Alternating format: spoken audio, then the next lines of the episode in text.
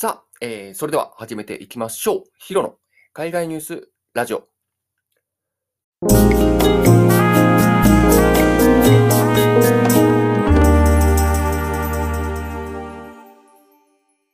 ということで、このラジオではですね、えー、実は毎日大きく動いている、えー、世界の出来事について、ゆるくお伝えしていく、えー、番組となっております。ということで、え本日はですね、エレクトリックビークル、電気自動車の話題となっています。はい。えー、まあ、テスラが、まあ、最も有名な、え電気自動車の会社かなと思うんですけれども、まあ、世界的にはそこが一番有名ですよね。えー、今、ツイッターで話題のイーロン・マスクが、えー、作った会社ですけれども、その電気自動車、えー、まあ、少なくとも日本では、まだまだ普及はしてないですよね。まあ、世界的にもね、まだまだこれからといったようなイメージなのかなと、え僕の感覚では思っているんですが、まあ、少なくとも日本では、その充電する場所の不足であったり、まあ、電気自動車自身の価格が高かったりとか、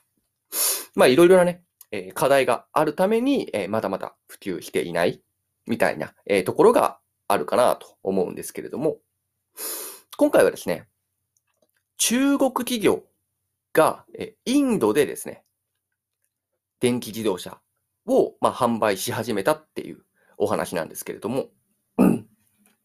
えー、BYD オートっていう、まあ、中国系のえ会社がえインドにあるんですけれども、もともとはですね、インド企業向けにエンジンの販売を行っていた会社、え2016年からえそういったエンジンを販売していた会社だったんですが、え、先月からですね、EV を売りますと、え、電気自動車売りますと。いうような、え、アナウンスを出したと。いうことで、えインドで、えまあ中国企業で、インドで初めて、え電気自動車を売る会社となったと。いう話なんですね。この会社ですね、まあ、BYD オートっていうのは僕は少なくとも初めて今回知ったんですけれども、どうやらですね、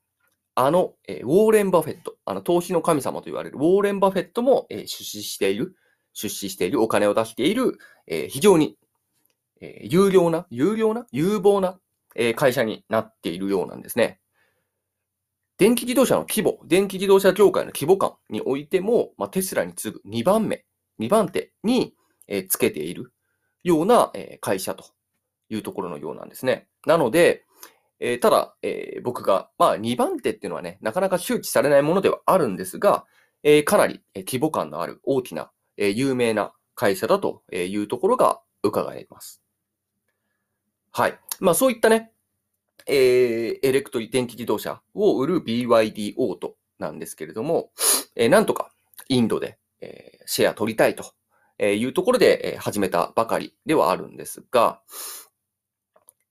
えー、こちらがですね、目標としては、2030年までに、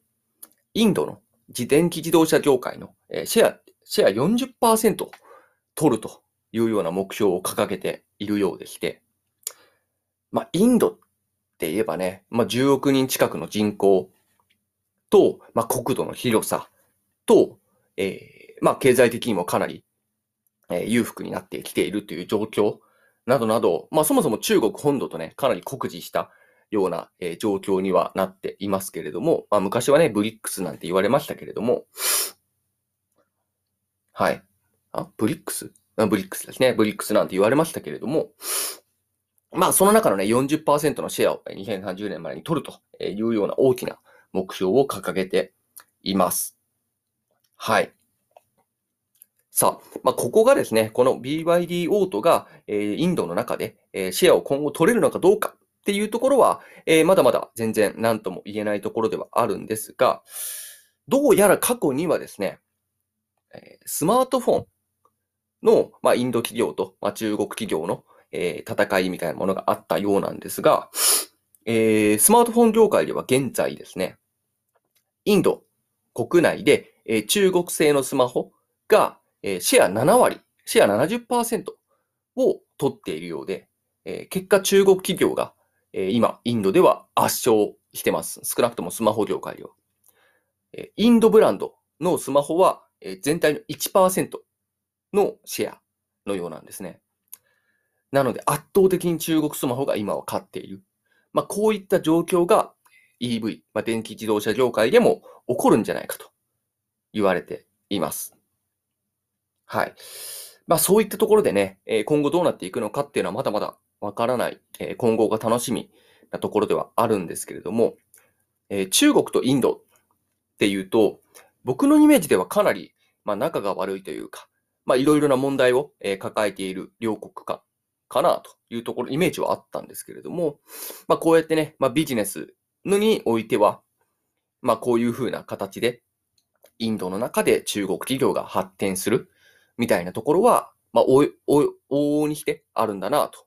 いうようなイメージが、新しいイメージが、えーついたかなと思っていますが、えー僕もですね、あの、まあ、仕事上、えー中国人の人と、えーかなりやり取りをしたことがあったんですけれども、過去にあったんですけれども、あの、まあ、取引をされたことがある方っていうのはまあ非常によく、まあ、あるあるなのかもしれないんですけれども、中国の方、特に、あのまあ、日本をあまり知らないというか、まあ、中国でのスピ、中国での仕事を長くされた人っていうのは、まあ、何にせよ、えースピード感がすごいんですよね。その仕事を進めるスピード感が速くって、あの、アメリカとかヨーロッパとかも、まあ、まずやってみる。まず始める。なんていう言い方しますけれども、日本はもうね、あの、全部組み立ててから始める。で、えーアメリカとかヨーロッパは、まず始めてから組み立てる。みたいな感じなんですけれども、僕のイメージでは中国なんかは、もう思いついたら始めてる。みたいなイメージですね。もうほぼ誰のコンセンサスも取らず、もういつの間にか始めちゃってるみたいなイメージがありまして、まあ、それこそ、えーまあ、準備はおろか、えー契約なんかも、もう本当に置いてきぼり